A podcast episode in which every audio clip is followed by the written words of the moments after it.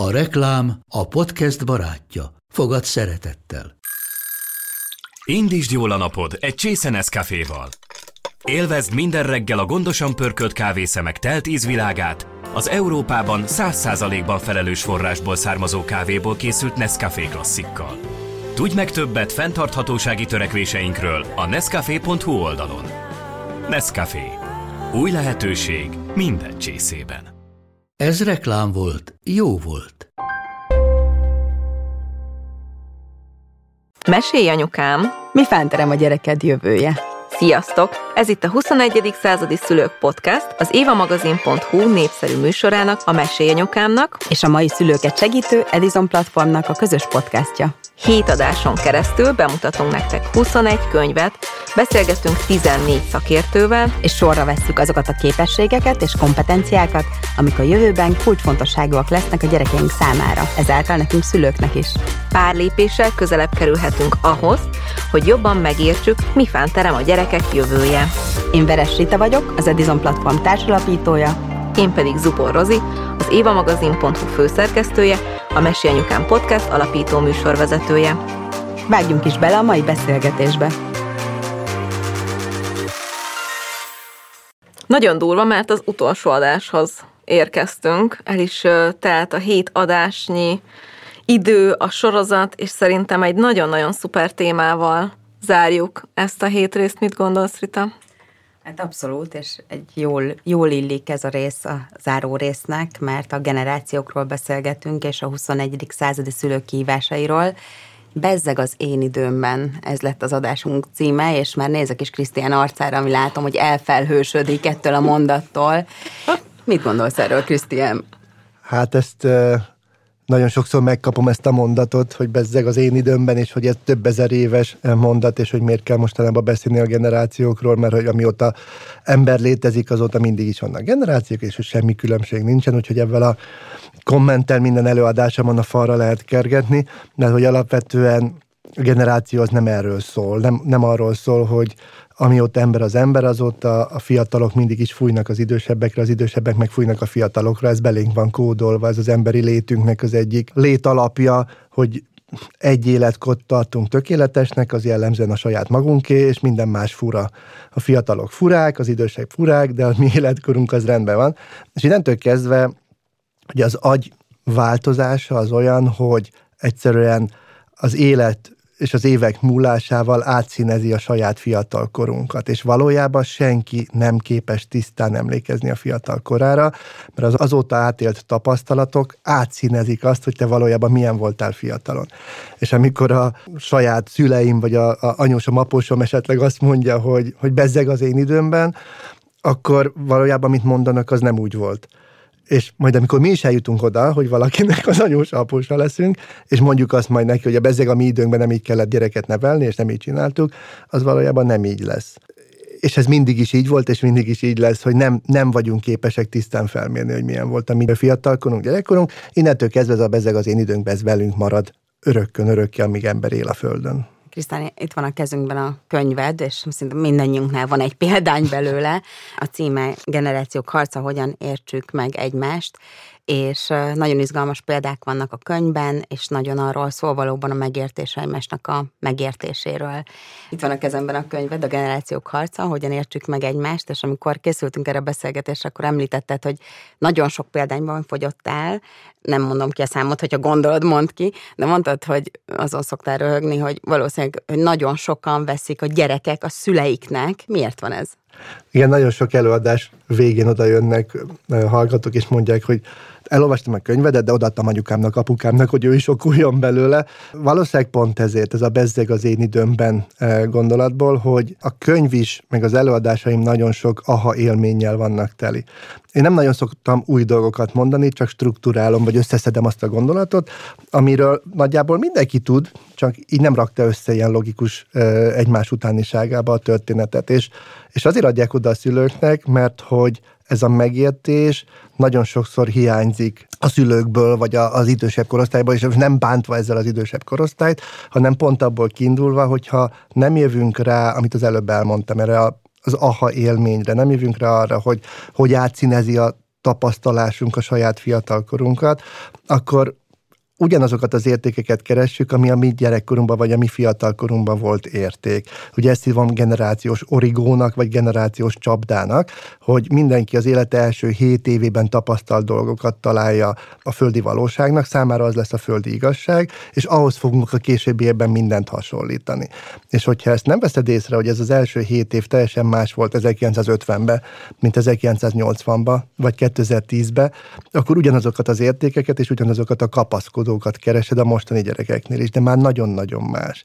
És hogyha például ezt a könyvet valaki elolvassa, és megérti, hogy milyen változáson ment keresztül a Föld, milyen változáson ment keresztül a földi valóság, akkor teljesen másképpen tud ránézni a gyerekeire vagy az unokáira, és teljesen más elvárásai vannak mondjuk a mai gyerekekkel szemben, vagy teljesen más elfogadási szintre tud lépni a mai gyerekekkel szemben vagy önmagával szemben, ami aztán még nagyobb siker. Nagyon izgalmas, és az egyik kedvenc példám a könyvből a játékokkal kapcsolatos hogy úgy fogalmazol, hogy a mai 40-es szülők szinte beleörülnek abba, hogy saját gyerekkori élményeiket nem tudják megosztani a gyerekeikkel, nem érdekli őket a csocsó, a számháború, és még kevésbé a társasjáték, máshogy működnek az online játékok. Szerintem ez egy nagyon jó példa arra, és tényleg egy kínzó dolog, hogy gyerekként valamit imádtál, és akkor oda akarod adni a gyerekednek, hogy úristen, és csináljuk együtt, és meg így néz rád, hogy te mi a túróról beszélsz, ez miért jó? Igen.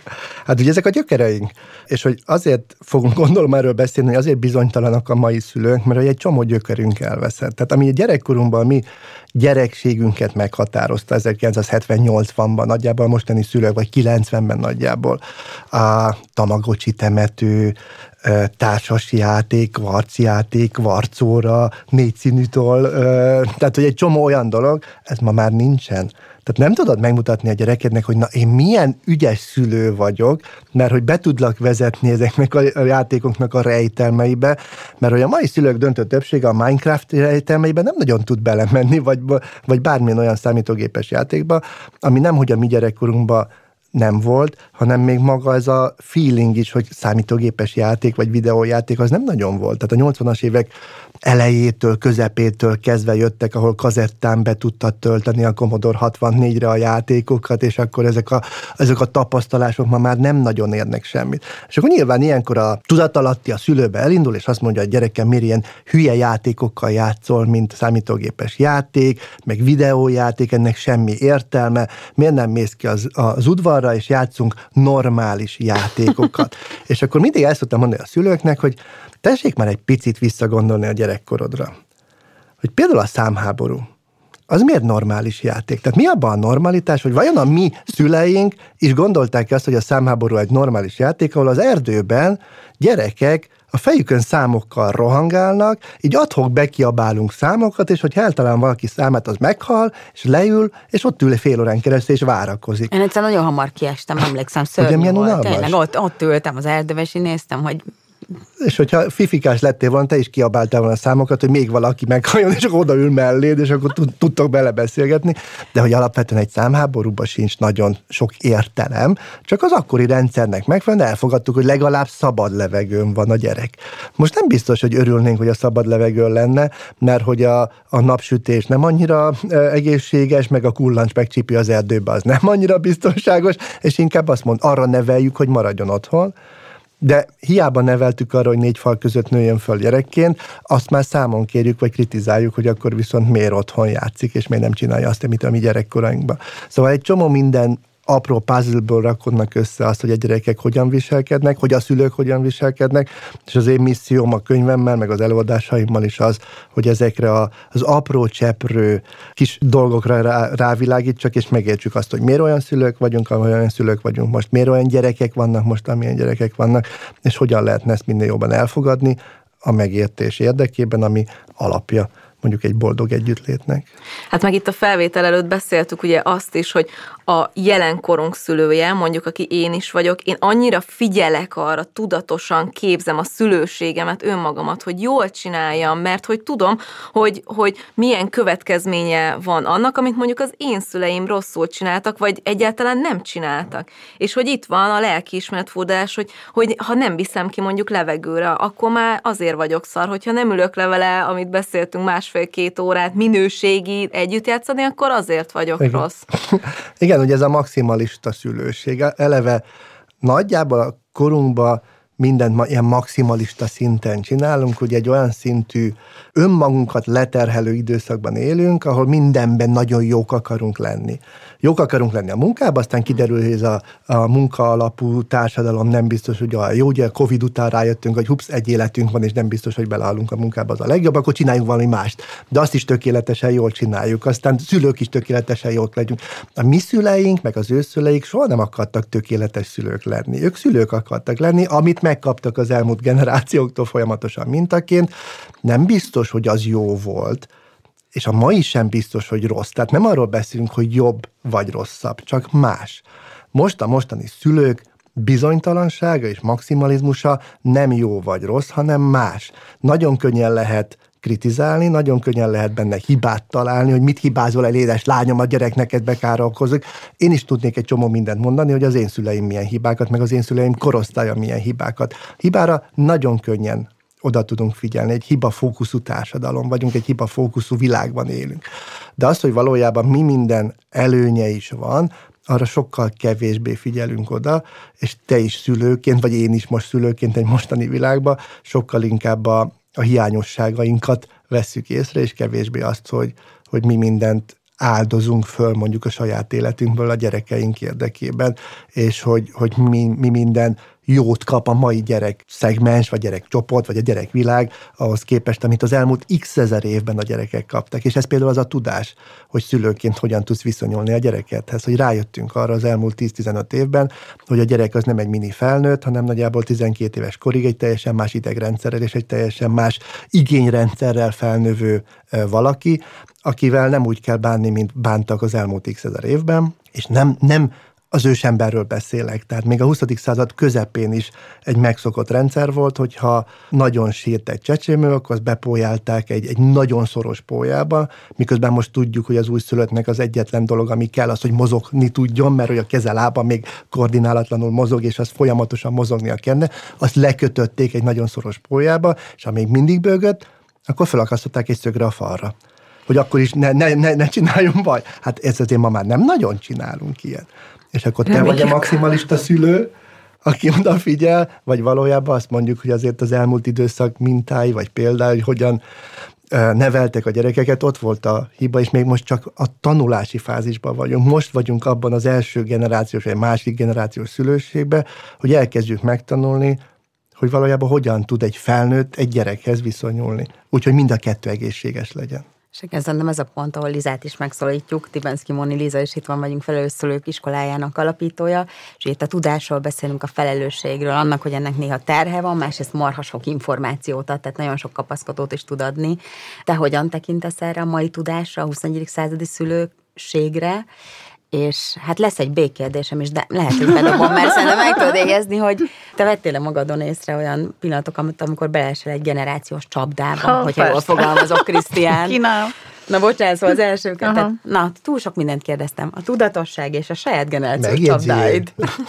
Annyi minden előjött nyilván azok alapján, amit a Krisztián mondott, és nagyon szeretem a könyvét is. Az első kép az az jött, amikor először olvastam a könyvét, Egyébként pont várakoztam valami, nem tudom, orvosi vizsgálatra, és elfejtettem bemenni. Tehát, hogy annyira sok aha élmény volt benne, hogy úristen a sajtos tájfölös lángos a Balatonparton, úristen a szomszédok, tehát, hogy nyilván mi nagyjából egy generáció vagyunk, nem csak nyilván az X-es generációnak szól ez a könyv, hiszen hat generációt ölel föl, de hogy ezeken az aha élményeken keresztül, amikor egy kicsit így visszakaparunk a saját múltunkba, és akkor itt rákúsznék arra a mondatra, amit a Krisztián mondott, mert na, ezt tartom talán a legfontosabbnak, az önismeretet.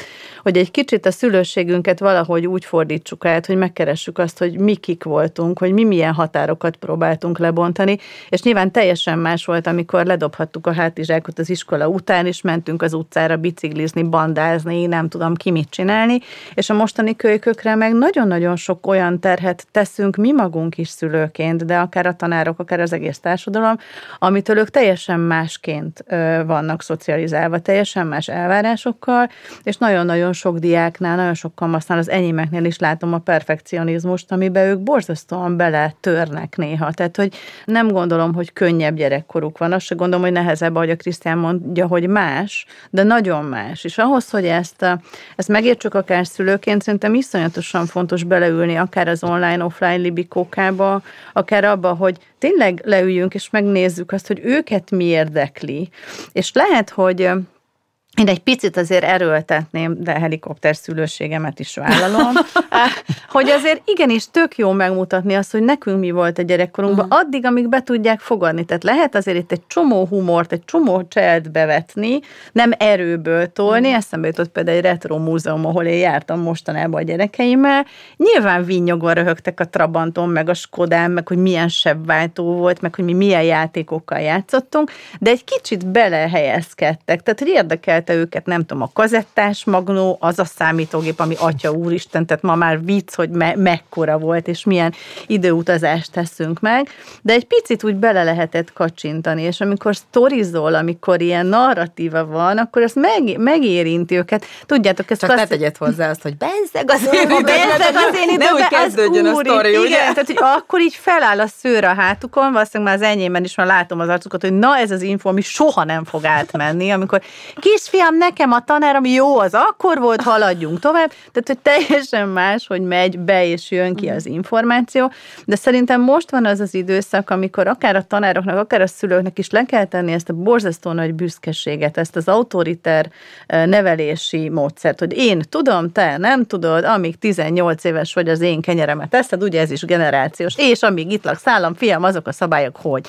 Hát persze, gondoljuk mi. Ehhez képest meg szerintem nyilván életkorukhoz megfelelően érdemes őket bevonni, játszani. Én számháborúztam is velük, persze, nyilván röhögtünk és szétrolkodtuk, mert minden, minden számot üvöltöztünk, de szerették, és utána ugyanúgy leül a gép elé, és ugyanúgy játszik, mert a virtuális tér neki lételeme, ő neki a része. De hogy abban meg nekünk kellene belekacsintani, tehát hogy, hogy, hogy van olyan, hogy, hogy leülök a kamasz gyerekem mellé, aki egyáltalán nincs olyan kedvébe, hogy most éppen éppen arról beszélni, na, és mi volt az iskolában, uh-huh. megint egy kedvenc kérdés, de ha küldesz rá három-négy emojit megfelelő felületen, akkor előbb-utóbb oldalba lökheted a kanapén, és össze tudsz röhögni, és akkor na, eszel még egy kókuszgolyót, és onnantól megindul az egész, uh-huh. de, hogy, de hogy ehhez szerintem kell egy jófajta cinkosság is, nagyon sok humor, nagyon sok ötlet, és tanulható a szülőség, hiszen mi magunk mm. a felelős szülők iskolájával is ezt valljuk, és ezer és két, több ezer cikk van ott, ami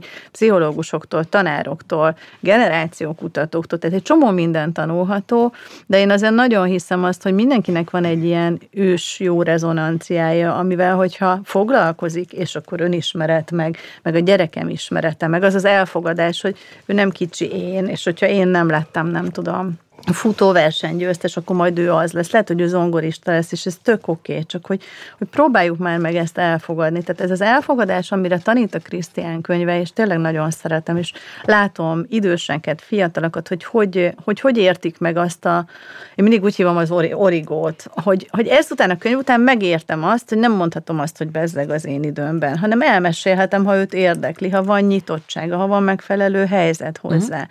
De nem tolhatom rá az én érték értékrendemet, hanem valahogy ezt közösen kell kialakítani, és egymásra reagálni. Szerintem ez a mostani társadalmunknak az egyik legfontosabb feladata, ez az együttműködés, nem csak szakmában, hanem családba, gyereknevelésbe mm. és mindenbe is. Én hoztam is példákat, és tényleg így ássunk mélyebbre a könyvbe, és még a játékokra visszatérnék egy pillanatra, mert én tudom, amikor én olvastam a könyvet, akkor nekem például annak az értése, hogy ö, milyen más logika alapján játszanak mostani gyerekek, mint a számháborúzás, és valahogy úgy fogalmazta, hogy a könyv hogy számít, ö, számháborúban kiestél hulla vagy, és várhatsz a számítógépes játékban pont ellenkezőleg élet, amikor játszol, és a két élet között max pár kattintás mm. van hogyan is néz ki ez a más dinamika? Tehát, mert nekem szerintem ezek tudják megfordítani a gondolkodásunkat, uh-huh. és azt mondani, hogy kizumol mondjuk az ember abból, hogy azt látja, hogy úristen csak a lövöldözős játékokkal játszik, és nem tudom, és ez van, uh-huh. hogy mi ez a logika, amit például itt a játék kapcsán jó, hogyha megértünk, vagy a digitális világban való elmerülésben? Hát nagyon sok minden, tehát hogy alapvetően itt is tök egyszerű lenne azt mondani, hogy egy-két dolog, de valójában az egész mögöttes logikai tartam nagyon más a 20. századi játék, vagy az offline játék és az online játék esetében. De most menjünk vissza 1982-be, ti nem éltettek, mert nagyon fiatalok vagytok, de mondjuk én már éltem 1982-be, és egy nézzük meg egy átlagos napot. Azt mondja, anyukám, fiam, itt a postai csekk, menjél el a postára, fizesd be. Elmentem a postára, beálltam a sor végére, kivártam a soromat, ez lehet, hogy három perc volt, de lehet, hogy 12 perc, amíg ö, oda kerültem, befizettem, és elindultam haza. Majd utána azt mondta anyukám, hogy megcsinálom az ebédet, menjél le játszani a többiekkel az udvarra. Lementünk az udvarra, és elkezdtünk bujócskázni. Elbújtam egy fa mögé, és mit kellett csinálnom? Várni. Várakoznom. Várakozni, amíg megtalálnak, várakozni, amíg a játék elmegy. Hogyha kiestem, akkor is mit kellett csinálni? Megvárni, amíg a Megvárni, amíg a többieket meg, meg, megtalálják. Érted? Tehát, hogy mi az egész életünket át ö, ö, itatta a várakozás. Ez egész életünkben gondolja arra, hogy esik az eső. Nem tudsz bujócskázni. Meg akarod nézni az esti mesét. Mit kell csinálni? Megvárni 19-15-ig, amíg köp a maci. Addig nincsen a tévében mese. Addig nem tudsz leülni valami olyan dolgot csinálni. Esetleg olvashattál, de akkor is a várakozás időszaka. Tehát az egész életünket, az egész gyerekkorunkat, az egész 20. századot átitatta azt, hogy várakozzál. Nos, hogyha csak ezt át akarom kötni arra, hogy például karriertervezésbe ez milyen szinten befolyásolja az életedet, hogy te tudsz várni. Ez egy tanult képesség a várakozás. Merkur, befizettél a Warburgra, három év múlva megérkezett, vagy négy év múlva. Most újra ezt az időszakot éljük, de hogy al- alapvetően várni kellett. A házra, a lakásra, a mindenre várni kellett. Ma egy gyerek esetében befizetjük a csekket azt se tudja a gyerek, hogy én befizettem vagy se, mert nagyjából 6 másodpercig tart, amíg egy applikáción keresztül én otthon befizettem, tehát neki nem kell elmenni soha a postára, de már én sem megyek nagyon a postára, tehát nem tudja mi az, hogy sorban állni és várakozni kell. Leül játszani a számítógép elé. Kiesik az éppen adott forduló utána nem kell neki várakoznia, mert a sarokba, a bal sarokban nem az van odaírva, hogy halál, vagy hogy kiesés, hanem az, hogy még hány életed van. És abban a pillanatban, hogy rákattint a játékra, egy új élet kezdődik, és a legtöbbször azzal a tapasztalással és a tudással megy tovább, amit addig már megszerzett, tehát neki a kiesés az nem egy olyan most idézőjelbe traumatikus vagy veszteség élmény, mint mondjuk amikor te kiestél a számháborúba, vagy én kiestem a bujócskába, és akkor ott várakozni kell, hanem ő megy tovább. Azzal a tudással, amit összeszedett. És ez és egy már, nagyon hasznos tapasztalat, És nem? már ez egy olyan tapasztalás, megint a karriertervezésbe, vagy iskolaválasztásba, Hát nekem egy, egy, egy, egy hatalmas nagy trauma lett volna az egyetemen harmad évben azt mondani, hogy nekem ez nem tetszik, és habba hagyom. Hát a szüleim ez se hagyták van. volna. Hát hogy lehet ilyet csinálni, úristen? Egy ilyen tapasztalattal, mint az övék hát három év tapasztalatával átváltok egy másikra, és egy mennyivel több leszek abban a pillanatban, hogy eddig közgazdásznak tanultam, három évig, nem tetszik, elmegyek filozófusnak, hiszen az akartam mindig is lenni, de három év gazdasági tapasztalatával, érted? Tehát egy teljesen más hozzáállás, teljesen más agyi felfogás, teljesen más logika jellemzi mind a kettőt. Nem jobb vagy rosszabb, egyik se a másiknál, csak más. Hát meg a mostani világnak valóban a lenyomata, az ő tapasztalatoknak a lenyomata, és milyen érdekes, hogy ezt a gondolatfonalat, ezt a játéktól indítottuk, Így. és a munkáról beszélünk, vagy a karriertervezésről, vagy hogy ők hogyan tudnak rugalmasabbak lenni, már most is, vagy majd felnőve abban, hogy a saját útjukat megtalálni, új életet kezdeni, és ugye ez csak, ez, és ez, új csak, élet. ez csak a játék volt, de hát most mondhatom a várható élettartamot, hogy a 82-es én nem azt látta, hogy mi az öregkor, ami a nyugdíjkorhatár volt. Mennyi volt akkor a nyugdíjkorhatár? 55 év.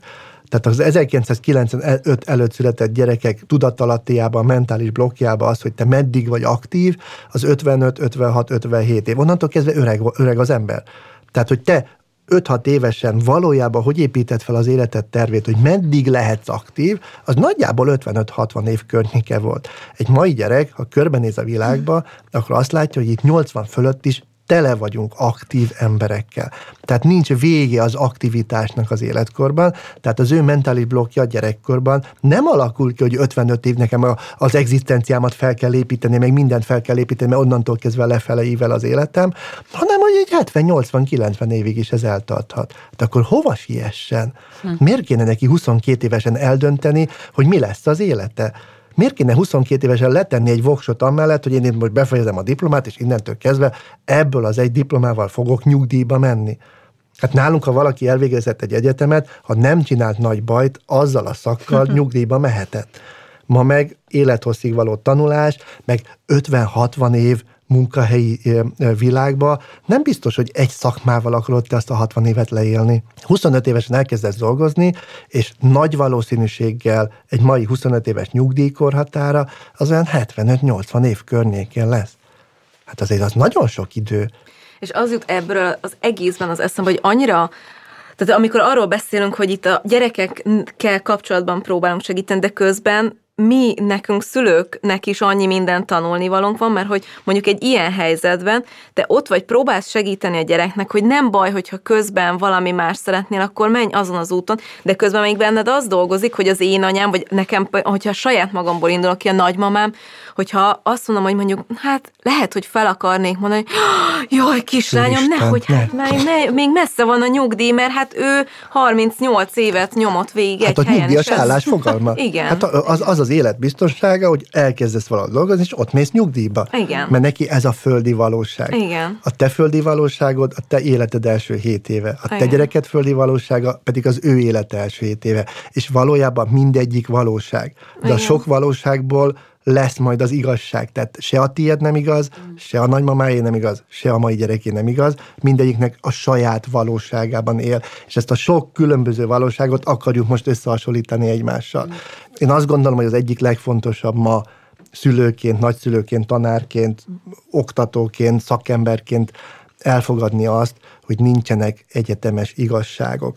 Vannak egyetemes értékek, mint például a szeretet, a barátság, és még egy csomó mindent tudnánk mondani, de egyetemes igazságok, hogy már pedig így kell egy gyereknek felnőnie, így kell egy, egy felnőttnek viselkednie, mondok mást, köszönnie mindenkinek kell nem egyetemes igazság. Amíg térben és időben éltünk 1980-ban, 90-ben, 2000-ben, addig beléptél egy ajtón, térben és időben, köszönnöd kellett, jó napot, jó reggelt, jó estét. Nekem ezt olyan nehéz hallanom, amikor ezt máskor is mondta ezt a példát, Krisztián, és olyan ideges lett. Csetben, a csetelésben nincsen térés az idő. Nincsen. És felnő egy generáció úgy, hogy a beszélgetésének a javarésze cset alapú, és azt tapasztalja, hogy nem a köszönés indítja, és nem a köszönés zárja le a beszélgetést, és nem a köszönés a tiszteletnek az alapja, hanem valami nagyon más.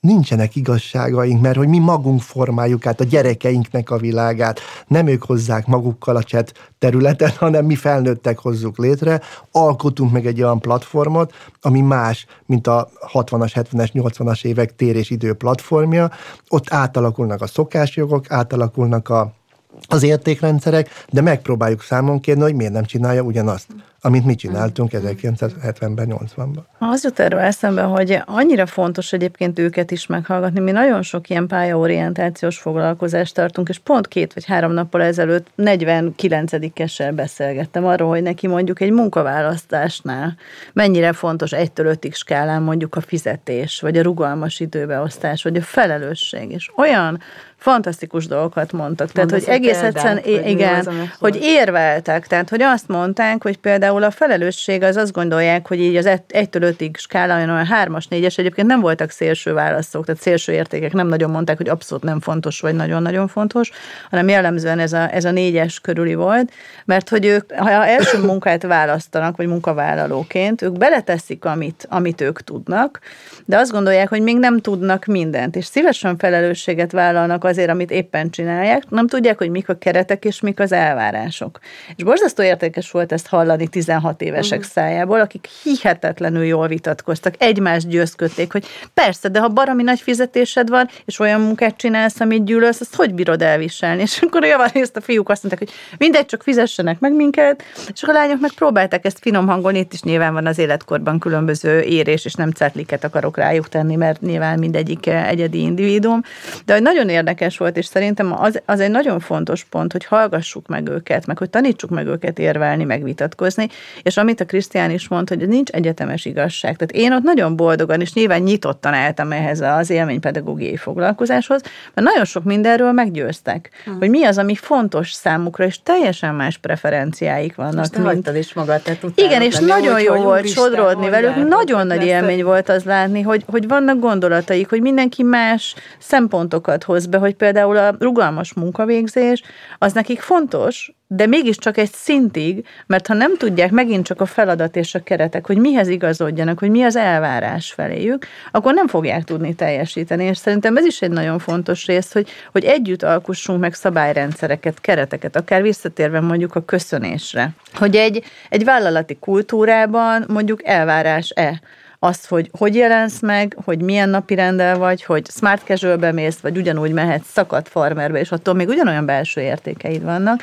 Van, amihez igazodni kell, és ezt nyilván meg kell tanulni, mint ahogy mi is megtanultuk. Hát de van, meg amiben kell meg... tanítani. Meg meg is kell tanítani, de, de hogy azt mondom, hogy ez egy kömö, komoly, Azért fontos, közös... amit mondasz, mert hogyha abból indul ki egy vállalat, hogy ezt mindenkinek tudnia kell, akkor most csalódni fog a fiatalok, és azt mondja, hogy bezeg a mi időnkbe, és akkor ott, onnan indulunk, ahol elkezdtük az egész műsort. De hogyha az rájövünk, hogy nincsenek egyetemes igazságok, főleg most nagyon át, átalakultak ezek az értékek, de egy vállalat, egy intézmény, egy iskola azt mondja, hogy nekünk van egy keretrendszerünk, amit előre megmondunk, hogy nálunk kell köszönni, és nálunk a fiatal köszön az idősnek, és hogy ezt transzparensen odaadjuk, és ezt be kell tartani, és ha nem tartott be, mi betartatjuk, és megtanítjuk, akkor onnantól kezdve ezek a szakadékok megszűnnek. Mm. És ezért fontos elfogadni azt, hogy nincsenek egyetemes igazságok. Mert hogyha elvárjuk mindenkitől, hogy ugyanúgy viselkedjen, ahogy mi gondoljuk, hogy helyes, akkor az nem működik. Mert hogy ez a gondolat, ez valójában a generációs csapda mert hogy nem ugyanazokat az értékeket adtuk át a gyerekeinknek, nem ugyanazt a gyerekkort adtuk át a gyerekeinknek, nem ugyanazt a világot adjuk át a gyerekeinknek. És most már nincsenek ilyenfajta egyetemes rendszerek, egyetemes ö, ö, értékrendszerek, aminek mindenki tök ugyanúgy megfelel. Az idő, hogy bedobjam a példaképek, avagy influencerek témáját, mert azt gondolom, hogy ez egy elég Hát, hogy mondjam, nagyon sokfajta megítélési téma, és onnan is tudom, hogy ez akár a szülőknek nem a kedvence, a mostani szülőknek, mert ugye volt egy közös kutatásunk, amiben megkérdeztük azt a szülőktől, hogy szerintük a 21. században mik az bombabiztos szakmák, hol menjenek a gyerekeik, és ugye az elől végzett a mérnök, orvos, tanár, hármas, és mi feltettük az influencer kérdéskörét, és, és ugye senki nem Nulla- szavazott. nulla százalék nulla százalék volt, ez egy reprezentatív országos kutatás volt, nulla százalék volt az influencerekre szavazó szülők arány, és egy szülő se gondolta azt, hogy ez egy pálya, miközben a gyerekek máshogy látják, és ti mit gondoltok a influencerek, példaképek, ebben is egy nagyon izgalmas logikai váltás van, hogy hogyan néztek ki a példaképek a mi időnkben, akiket akár, nem tudom, idealizálunk, hogy azt mondtuk, hogy bezzeg a mi időnkben a példaképek, azok letettek valamit az asztalra, Az versus influencer az meg a influencerek meg él. senki. Hogyan is néz ki igazából ez, hogyha egy kicsit a, a generációs csapdát elkerülve nézünk rá, és kicsit az, a gyerekeink szemével is nézünk rá. Nagyjából 1980-ig 85-ig azt mondjuk, hogy egy felnőtt orientált társadalomban éltünk. Ez azt jelenti, hogy az egész világ felnőtt orientáltan működött. Tehát minél idősebb vagy, annál inkább elfogad a társadalom. Ugye azért a hallgatók is nagy többségében talán emlékezhetnek arra, hogy, hogy a 60-as, 70-es, 80-as években mondjuk az MSZMP-n belül nem úgy neveztek ki embereket, hogy mit tettek le az asztalra, hanem hány évesek voltak. Tehát minél kevesebb haja volt, annál magasabb szintre tudott jutni, és annál több kitüntetést kapott valaki. Na ez a felnőtt orientált társadalom. A példakép az egy felnőtt orientált Fogalom. fogalom, és egy felnőtt orientált sztárság, vagy egy felnőtt orientált purpose, hogy akkor használjak ilyen modern kifejezést, mert hogy ugye a példakép az egy ilyen elkészített ember. Tehát egy példaképről nem tudsz mindent, csak amit megmutatnak róla, és ez általában a pozitív oldala, és a negatív, azt is egy picit úgy kifestettük. A fineszes focisták, akik külföldről hazahoztak dolgokat, nem azt mondtuk, hogy csempésznek és költségvetési csalást követtek el, hanem hogy fineszesek, és akkor az már olyan, olyan más színbe, de, de nem nagyon tudtunk a példaképekről dolgokat, csak amit az újság megírt. Nem nagyon láttuk őket smink nélkül, csak ahogy el voltak készítve. Na ehhez képest nagyjából 85-90-től kezdve elindul a kortárs orientált társadalom. A kortárs orientáltság az meg azt jelenti, hogy a hiteles, valódi, nem hazug világot a kortársaktól fogod megtudni. Mert a felnőtt hazudik. Mert hogy nagyjából az a tapasztalás, hogy a példakép is, az egy ilyen picit hazug világ, de az influencer, aki reggel fel kell, az ágyból sminktelenül kócosan bejelentkezik, az nem művi, az nem megcsinált. Az olyan, mint én vagyok. És az az élet, amit ő megmutat, az ugyanolyan élet, mint az enyém, tehát az enyém is értékes. Nem csak az az értékes, ami oda ki van lőve a holdra, művileg, és soha nem fogom tudni elérni, csak valami iszonyatosan kemény munka által. És az emberek döntő többsége nem akar iszonyatosan kemény munka által elérni valahova, hanem lehetőleg minél könnyebben és gyorsabban akar elérni valahova. És ezt az influencerek tök jól megtestesítik. Nyilván annak a szülői generációnak, meg nagyszülői generációnak nem tetszik, akinek egy munka alapú társadalom volt az érték, és azt mondja, hogy meg kell dolgozni minden egyes fillérért, és minden egyes forintért le kell tenni az asztalra valamit, versus attól is te értékes vagy, hogy helikopterezel a való világba három percet, és akkor évekig ebből fogsz megélni. Hát azt nem fogjuk tudni értékelni. Hát meg pláne ugye mondtad, hogy a 82 utániak nem tudnak várakozni, a türelem szót nem ismerik, Így. szóval pláne, hogy azonnal akarják a 200 ezer követőt. Annyit javítok, hogy nem nem ismerik, hanem nem tanítottunk nem meg nem nekik. Tanított. Ugye ez egy nagyon fontos különbség, mert ismernék, hogyha bárki is megtanította volna nekik, uh-huh. csak a kutya nem tanította meg nekik. Szóval, hogy igen, azt kivárni, hogy én most évekig letegyek az asztalra dolgokat, és majd akkor a végén esetleg elérsz valahova, az nem annyira vonzó, mint az, hogy na most itt és most elkezdek valamit, elkezdem, megnézem, ha működik, akkor sztár leszek, ha nem, elkezdek egy másikat. Uh-huh és el tudok, át tudok menni valahova máshova. És ugye az interjúimból is egy csomószor kiderült, hogy miért lenne egy olimpiai bajnok példakép. Hát, hogyha ha, ha belefetszölnék energiát, akkor én is lehetnék olimpiai bajnok. Mm hogy ez mennyivel másabb, mint a mi időnkben, amikor azt mondták, hogy a Darnyi Tamás, vagy Egerszegi Krisztina, hát az valaha egyszer te is az legyél. Tényleg, tehát egy teljesen máshova kerül a hangsúly, nem azért, mert jobb vagy rosszabb ennek a megítélése, hanem egy más közegben tapasztalod meg azt, hogy mi az, ami követendő, mi az, ami számodra hasznos és számodra értékes lehet. Egy felnőtt orientált társadalom csúcsa a példakép, egy kortársorientált társadalom csúcsa az influencer vagy a youtuber. Ez egy teljesen természetes és logikus folyamat eredménye. Azért ebben egyébként szerintem nagyon sok szerepünk van, mint minden, mindenben is. Tehát azért lehet mutatni, és lehet akár az offline térben olyan elérhető idézőbe sztárokat, vagy olyan értékeket mutatni, ami meg fogja fogni őket személyes példákkal. Oké, okay, hogy lát az online térben nagyon sok influencert, és, és, és fontos is követés, ez ilyen nagyon gyors siker, és nagyon csillog. Na, ezért nem lesz példakép az influencer, mert annyira gyorsan váltak, hogy nem tud példaképpé válni, és tudod, kik a példaképek? Most mit, mire tippelnétek, hogy a mostani tínédzsereket, ha megkérdezzük ki a példaképük, kit mondanak az esetek döntő többségében? Zenészek? Nem. Nem?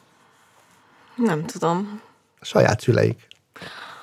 Komolyan? De én egyébként lehetem kimondani. Én egyébként szüleim. ezt be akartam hozni, azért, mert... És hogy... nem beritek, látjátok a bizonytalan korosztály? Tessék, hol az önbizalmunk, úristen? Azért nem mertem behozni, mert hogy én nekem még nem olyan nagyok a gyerekeim. Nekem a legnagyobb gyerekem 8 éves. És hogy, hogy azért érdekes nekem hallgatni, amiről beszélgettek, mert hogy nálunk az van még, hogyha mondjuk nem tudom, mesélek neki arról, hogy amikor én gyerek voltam, akkor nem tudom, zongoráztam, akkor most az a diliük, hogy akkor legyen nekünk is zongoránk, mert uh-huh. ők is zongorázni uh-huh. szeretnének, mint anya, uh-huh. vagy apa trombitál, és akkor ők is trombitálni akarnak, vagy én tavaly nyáron megjelent a könyvem, utána a fiam elkezdett könyvet írni, szóval, hogy uh-huh. nálunk még az van, hogy tényleg a szülői a minta, és azt szeretnék csinálni. Biztos, hogy majd pár év múlva, hogyha újra már beszélgetünk, nem, akkor már nem lesz, igen. De hogy tök érdekes, és én próbálom ezt így uh-huh. húzni, és uh-huh. akkor így kapcsolódni velük ezzel a dologgal, Aztán. de nagyon jó, hogy ezt mondod, uh-huh. hogy a szülők a példaképek. Ezt, ezt, hát vagy pont ellenpélda egyébként, az is lehet, hogyha ha nem az ővé az az irány, tehát, tehát megmutatod azt, amit, am, am, aki vagy, amivel foglalkozol, ami a te értékrended, és akkor, hogyha leszedjük ezt a szép rózsaszín felhőt, akkor lehet, hogy nem minden számukra olyan, ami elfogadható. Mert nem, hát ugye az állandóságot képviselheti a szülő, nyilván itt is vannak szélsőségek, tehát hogy itt ez egy harangörbéről beszélünk, Igen. tehát hogy egy mit tudom én, ha egyáltalán van példaképed, akkor annak a java része a szülő, uh-huh. és akkor az influencerek nem tudnak példaképek lenni, mert nem az a szerep, mint hogy ő példakép lenne. És ma a legtöbb ismert ember, az vagy influencer, youtuber, vagy olyan típusú ember, aki viszont nem példakép, vagy nagyon megosztó uh, tud lenni a fiatal korosztályba. A szülő adja a stabilitást, a szülő tud adni olyan értékeket, ami számára stabil. A példaképességhez az agyunkba stabilitás társul. Uh-huh. Ez a felnőtt orientáltsága. Tehát felnőtt az a stabilitás, a felnőtt a gyökér, és innentől kezdve a példakép az egy stabil, gyökérrel rendelkező valamilyen tartót tud adni, és ez a mostani gyerekek esetében, a nagy többségében a szülő tud lenni. Nem azt jelenti, hogy mindenki, tehát mondjuk az 50 a de ez már kiugrik. Hát illetőleg, amit még tudsz csinálni, vagy mi legalábbis ezt tapasztaljuk, hogy nyilván egy idő után, ahogy te is elmondtad, hogy 12-10-12 éves kor körül már a kortás befolyás az nagyon-nagyon megjelenik, hogy mondjuk olyan értékrendű iskolába, vagy olyan közösségbe, vagy olyan sportedzőt teszel a gyerek mellé, olyan családi barát, tehát hogy olyan személyeknek a jelenléte, nyilván ezt őt fogja eldönteni, de felkínálhatod, tehát ezzel meg tudod azért őt támogatni, mert egy idő után ugye a szülő egy kamasz esetében, egy nagy kamasz esetében nem biztos, hogy ő lesz a legnagyobb barát, hiszen pont keresi a határait, ami teljesen normális. E, nyilván szembefordul kisebb, nagyobb mértékben, és ez is egy teljesen normális folyamat, és azt gondolom, hogy a leválást azt akkor tudja megsegíteni egy szülő, hogyha vannak olyan emberek a gyerek környezetében, aki ugye a stabilitást tudja adni neki, és nem csak feltétlenül a barátai, reméljük, hogy azt is jól választja, de hogy ezzel azért lehet szerintem borzasztó jól játszani. Pont egy egyik előző adásban beszéltünk Kádár Annával és Kerekes Valival, és ott pont erről a részről is beszéltünk, hogy igazából egy mert nyilván jönnek a kritikák, vagy az ellenkezések, vagy nem tudom, uh-huh. tehát én azt gondolom, hogy megint a példakép az nem ikont, tehát nem Igen. úgy ikont jelent, nem a, a, a bálványt, a felállítottunk Igen. valakit egy piadesztára, e, és hogy mondta például a Kádár Anna, mennyire örül, amikor a kislányok esetleg ki tudja mondani neki azt, hogy most nagyon haragszom rád, vagy uh-huh. nagyon utállak, mert pont az jelenti azt, hogy mennyire biztonságos az ő kapcsolatuk, és ez Igen, nem, ki meri mondani. Igen. És nem levesz ez a, az ő szerepéből, stabilitás adásából, hanem pont azt mutatja meg, hogy ő tudott stabilitást adni, és ez a gondolat, amit mondtatok, az influencer, közben a szülő példakép stabilitás, ez szerintem egy nagyon, hogy mondjam, egy Hát ettől gondolt, hogy kap az ember levegét, hogy ú, de jó, tehát ez egy, egy nagyon izgalmas tér a szülőknek, azt mm. gondolom, hogy akkor, akkor én, én hogyan töltetem be ezt a teret. Hát meg szülőként, felnőttként valójában akkor tudnánk az influencerekről beszélgetni, hogyha mi magunk is követnénk az influencereket és a gyerekeink influencereit. És én bármikor... Nagyon fárasztó azért, tehát én ezt szoktam, iszonyat. Tehát, hát de most leülsz tudod, a nappaliba, hát mutasd hogy... meg, és öt perc múlva felvágnád az ereidet, hogy ezt tényleg végig na, kell tudom, nézni. Na, na, tess, na, na ezt szoktam látod? mondani, pont ugyanezt szoktam mondani, amikor a felelőszülők iskolájával együtt elmegyünk pedagógusokhoz beszélni, és megkérdezek neveket, hogy tudják-e pogányinduló ilyen nagy kerek szemekkel néznek, hogy az ki az Isten. És akkor még felsorolok négyet, ötöt, akár még nem olyan jellegű influencereket, akik mondjuk negatív besorolás alá esnek, egy Bánki Benit.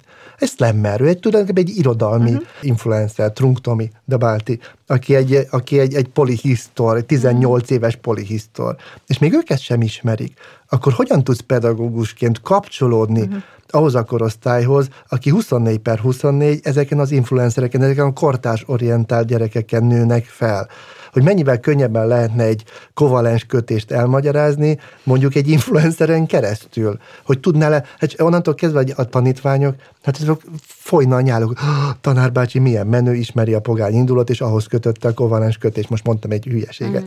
Tényleg tudunk-e kritizálni, tényleg tudjuk-e azt mondani, hogy bezzeg a mi ikonjaink és példaképeink mennyivel jobbak voltak, mint a mostani segélyből élő influencerek, hogyha azt se tudjuk, hogy valójában a gyerekeink kit követnek és miért. És valóban nehéz. Tehát én egy fél évig ö, volt egy ökántom a TikTokon, naponta ötször próbáltam én is öngyilkosságot elkövetni, hogy, hogy hova megy a világ, mert hogy, hogy az én agyam, az, az én értékrendszerem nagyon nehezen tudja befogadni, és le is iratkoztam, de hogy, hogy, hogy, hogy egész egyszerűen ahhoz, hogy ezt bele tudjuk illeszteni az életünkbe, hogy alternatívákat tudjunk kínálni a gyerekeinknek, ahhoz minden szülőnek és minden gyerekkel foglalkozó szakembernek valamilyen szinten tisztában kell lenni, nem csak a rémségeivel, nem csak a, a városi legendákkal, hanem a valóságával is ezeknek mm. a dolgoknak. Mert akkor tudsz alternatívát, és akkor tudsz értéket belerakni. Mm. Tehát nem az értékeinket kell szembeköpni, nem az az út, hogy azt mondjuk, hogy na a mai világ kész, relativizáljuk az online világot, és onnantól kezdve nem tudunk mit csinálni. Nem. Mm meg kell néznünk, hogy mit hoztunk mi felnőttek létre. Mi a valósága a mai gyerekeknek, ami a mi múltunknak az eredménye, és ebbe hogyan tudod belevinni a 20. századi mm. értékeket, hogyan tudod lefordítani 21. századi nyelvre, és hogyan tudod átvinni 21. századi platformra. Mm. És ez nehéz. És nagyon sok energia, meg az figyelés, tehát fókuszálás, tehát hogy Sokkal könnyebb mindig. hátradőlni, és azt mondani, hogy a mai gyerekek azok el vannak cseszve. Beteg az én időmben. Igen. Én nagyon szeretem, amikor ilyen példákon keresztül nézünk rá a generációkra, akár a játékaink, a példaképeink, és van egy téma, ami hát nem kihagyható, és ugyanígy egy jó példázata, hogy hogyan nézünk rá különböző dolgokra, és ez a, a tudás, a tanulásnak a szerepe. Hogyan változott ez? Liza? Liza, megkapom a könnyű labdát. Szerintem itt is az van, hogy ebből a katedrán álló szerepből le kell jönnünk, akár szülőként, akár tanárként. Szóval az van, hogy, és akkor egy példát, ha a példánkat szereted, hogy nekem 12 és fél éves a kisebbik fiam, ő azt a tanárt szereti, aki lyukas órába pókerezik velük. És akkor egy nagyon sarkalatos példát mondok, nem azért, mert póker, hanem azért, mert nem azt mondja, hogy jó van, akkor nyomkodjátok a telefont, nem akar letolni a torkukon még egy tananyagot, hanem kapcsolódik velük, hanem játszik velük. És nagyon sokszor az van, és ezt én borzasztóan gyűlölöm, de nagyon sokszor megkapjuk, hogy a játék nem tanulás. A játék a legnagyobb tanulás. És az, hogy, hogy ezt a, kognitív tudás átadást a fejbe betör tömjük az összes évszámot, az összes képletet, ezt szerintem nagyon sútba kellene dobni. Ugye nagyon sokat dolgozunk a felelős szőkiskolája tanárklubba, tanárokkal, egyetemi oktatókkal, óvodapedagógusokkal, tanítókkal, és az látszik, hogy ők is igénylik ezt a szemléletváltást, mint ami a gyerekekhez kell. Nem csak azért, mert mindig azt szoktam mondani, hogy homoinformatikusok, és olyan készségszinten használják a netet és a virtuális teret, mint ahogy erről beszéltünk, hogy minden gyorsan történik, minden minden gamification, minden azonnal díjazásra került, tehát nagyon gyors váltásra van szükség. És ezzel nem azt mondom, hogy egy szülő vagy egy tanár a feje tetején pörögjön, és mindenféle truvájt mutasson be az órán, mert nem fog tudni, nem mindenki fog tudni.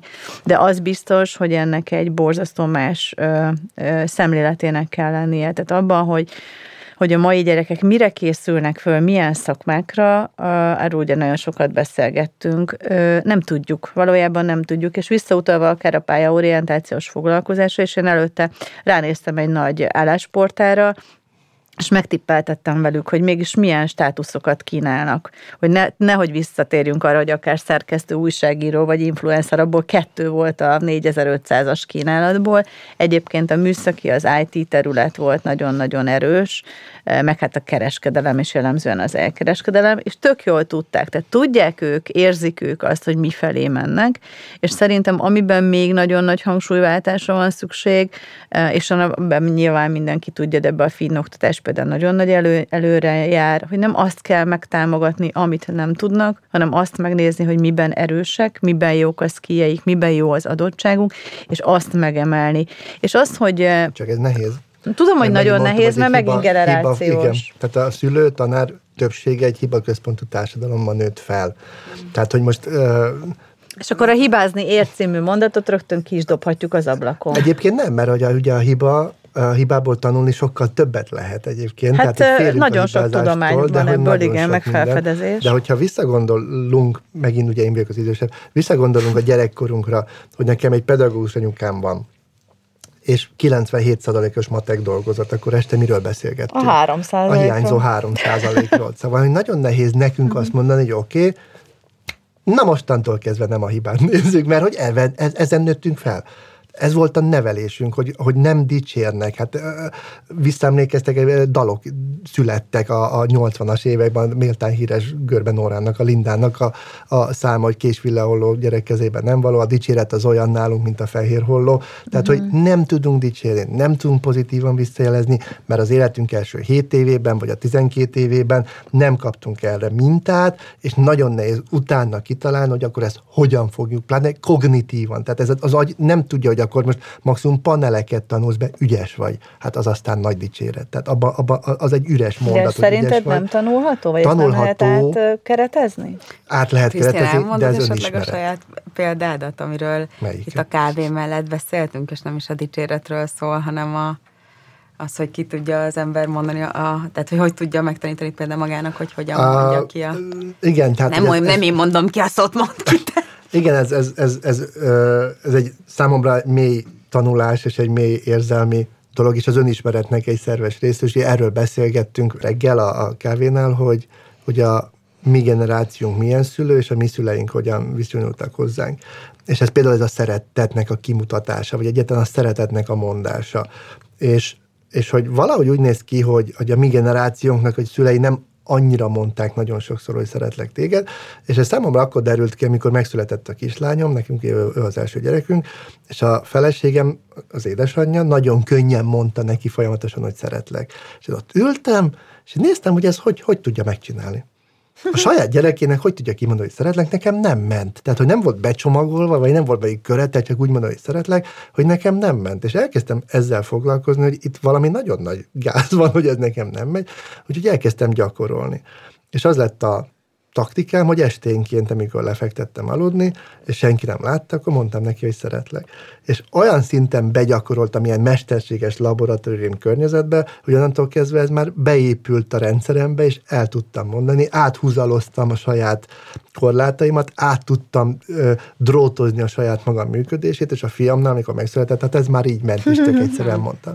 És azt hittem, hogy velem van a gáz, velem van a baj, és akkor egyszer csak kiderült egy szülői ö, találkozón, csupa 40-es férfi ember között, hogy ők se tudják nekik sem mondták a soha szülei, hogy 30 éve nem ölelték meg a saját szüleiket, hogy elkezdtük gyakorolni azt, hogy hazamész, megöleled a saját anyádat és az apádat, gyakoroltuk 40-45 éves emberekkel, mm. és remegve mentek haza, hogy mi fog történni, hogy megölelem anyámat, meg apámat 30 év után. Mm. Szóval, hogy nagyon sok defekt van egyébként az érzelem és a szeretet kimutatásában a generációk között, és hogy nem olyan egyszerű ez az áthúzalozás. Még a, dicsi, a valódi dicséret áthúzalozása se, hogy a szívből jön, és nem csak paneleket mondok, mert onnan lesz hiteles és valódi egy gyerek esetében is, hogy ezt, ezt meg tudom mutatni, vagy át tudom adni. Ez is egy tanulási folyamat, és például az is egy tanulási folyamat, hogy, hogyha megnézed, én az óvodás gyerekemen nézem, hogy úgy köszönnek el egymástól, hogy megölelik egymást. Igen. Meg az általános iskolába.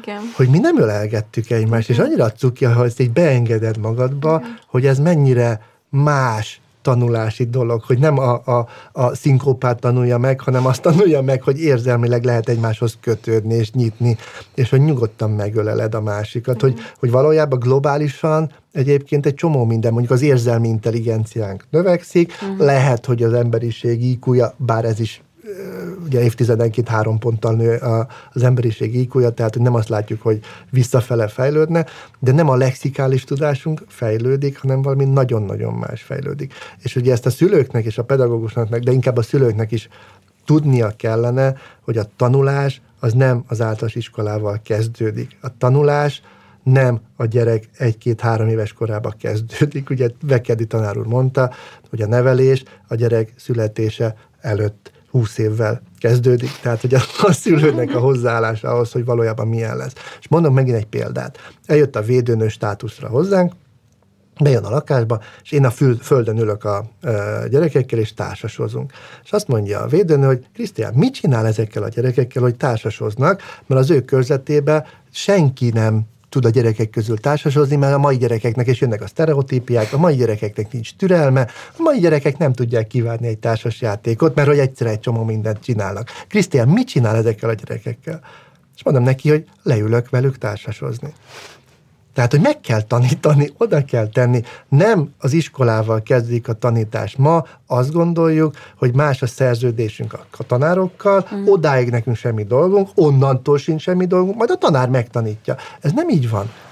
A tanítás, a tanulás, a kíváncsiság értéke, a kíváncsiság, mint uh, tanult képesség, a tanulási vágy, mint tanult képesség, az a gyerek egy-két éves korában már ott van, és te szülőként, hogy mit mutatsz meg abból, hogy mit a számodra fontos érték, hogy te olvasol-e, hogy a gyerek látja, hogy a szülei olvasnak, vagy csak azt látja, hogy tévét néznek, vagy, mm. vagy ö, ö, ö, telefont nyomkodnak. Hogy neked mi a tudáshoz való értéked, neked mi az, hogy megtanuld a világot, hogy a spektrumon keresztül tanulod meg a világot, vagy elmentek kirándulni a közeli erdőbe, és megnézed a levelet, meg megnézed a hangját, és képes vagy megállni egy pillanatig egy virágnál, és azt mondani, hogy na, nézzük meg a bibét, vagy akármit, érted? Tehát, hogy, hogy valójában ez is egyfajta trend és tendencia, hogy olyan időnyomás alatt vagyunk, hogy olyan leterheltség alatt vagyunk mi felnőttek, hogy valójában mi se veszük észre, mi sem vagyunk annyira tudatosak, hogy az élet első hét évében a gyereknek mit adunk át a tanulásról, majd bekerül az iskolába, és elvárjuk, hogy ugyanúgy tanuljon, és ugyanazt tanuljon,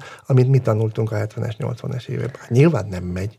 sztori eszembe jutott, hogyha ide hozhatom, csak hogy a tanulásról, és hogy mennyire, mennyire szép volt nekem ez ilyen személyes élményem, és hogy mi, mi számít tudásnak az én gyerekem többször vett részt ilyen érzékenyítő szemléletformáló foglalkozáson, nyilván, mert mi is ezzel foglalkozunk, többször vittem magam a kerekesszékesekkel, látássérültek, hallássérültekkel, volt, amikor úgy kapcsolódott, volt úgy kevésbé. És nyilván nem erőltettem, mert ez egy olyan dolog, hogy amit ő abból be tud fogadni. És többször volt olyan gyakorlati feladat tapasztalati szakértőkkel, hogy ők beültek kerekesszékbe, azzal tanultak közlekedni, egy kicsit érzékenyítették őket. És eltelt több év, és kezétek el, hogy az idős édesanyám comnyaktörés szem szenvedett, és bekerült a kórházba, utána a rehabilitációra, és így sok-sok éve elteltével egy ilyen iszonyatosan mély jó, jó szülői élmény volt, hogy az én kisfiam tanította az édesanyámat a kerekesszékkel közlekedni, amikor a rehabilitációja volt. és ennek az egésznek a, az ívét értitek és érzitek, ez nem egy tantárgy ez egy attitűd, egy másolás, egy zsigari valami, amire azt mondtam, hogy úristen, tehát hogy ez nekem most egy színötös bizonyítványnál sokkal többet ér. Több generáció kapcsolódása, egy olyan képesség, amire soha nem tudtuk, hogy szüksége van, és ő lépett oda, és ő nyílt meg, és ő kapcsolódott, és gondolhatjátok, hogy a nagymamának az unoka által adott teljesen precíz információ is egyébként milyen segítséget jelentett. Uh-huh.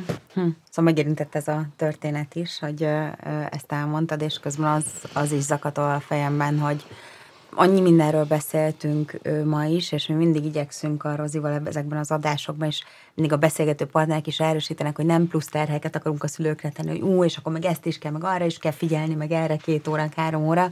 De közben nagyon fontos az, ami, ami elhangzik, és inkább a hangsúlyoknak az áthelyeződéséről szól talán, hogy, hogy jobban érteni, és erről szól maga a sorozatunk, és hogy jobban érteni a kompetenciáknak a szerepét, amennyire fontos a lexikális tudás helyett a tanulni, nem helyett, mert mellett, ez a kies kifejezés, a tanulni megtanulásnak a képességét, a kreativitást, a fantázia kibontakoztatása, a Krisztiána, olvastam természetesen a könyvben, a kommunikáció, a kreatív és a dizájn gondolkodást, és az ő társaikat, és ezek szerintem izgalmas hangsúly áthelyeződések, és nem plusz extra blokkok, gyakorlási blokkok a napban, amiket erre be kell tenni, hanem inkább egy alap gondolkodás, hmm. megműködést jelent, nem? Hát, sőt, szerintem a, a 21. század mindig elmondom, legfontosabb skije, legfontosabb képessége az önismeret, és ezt mm.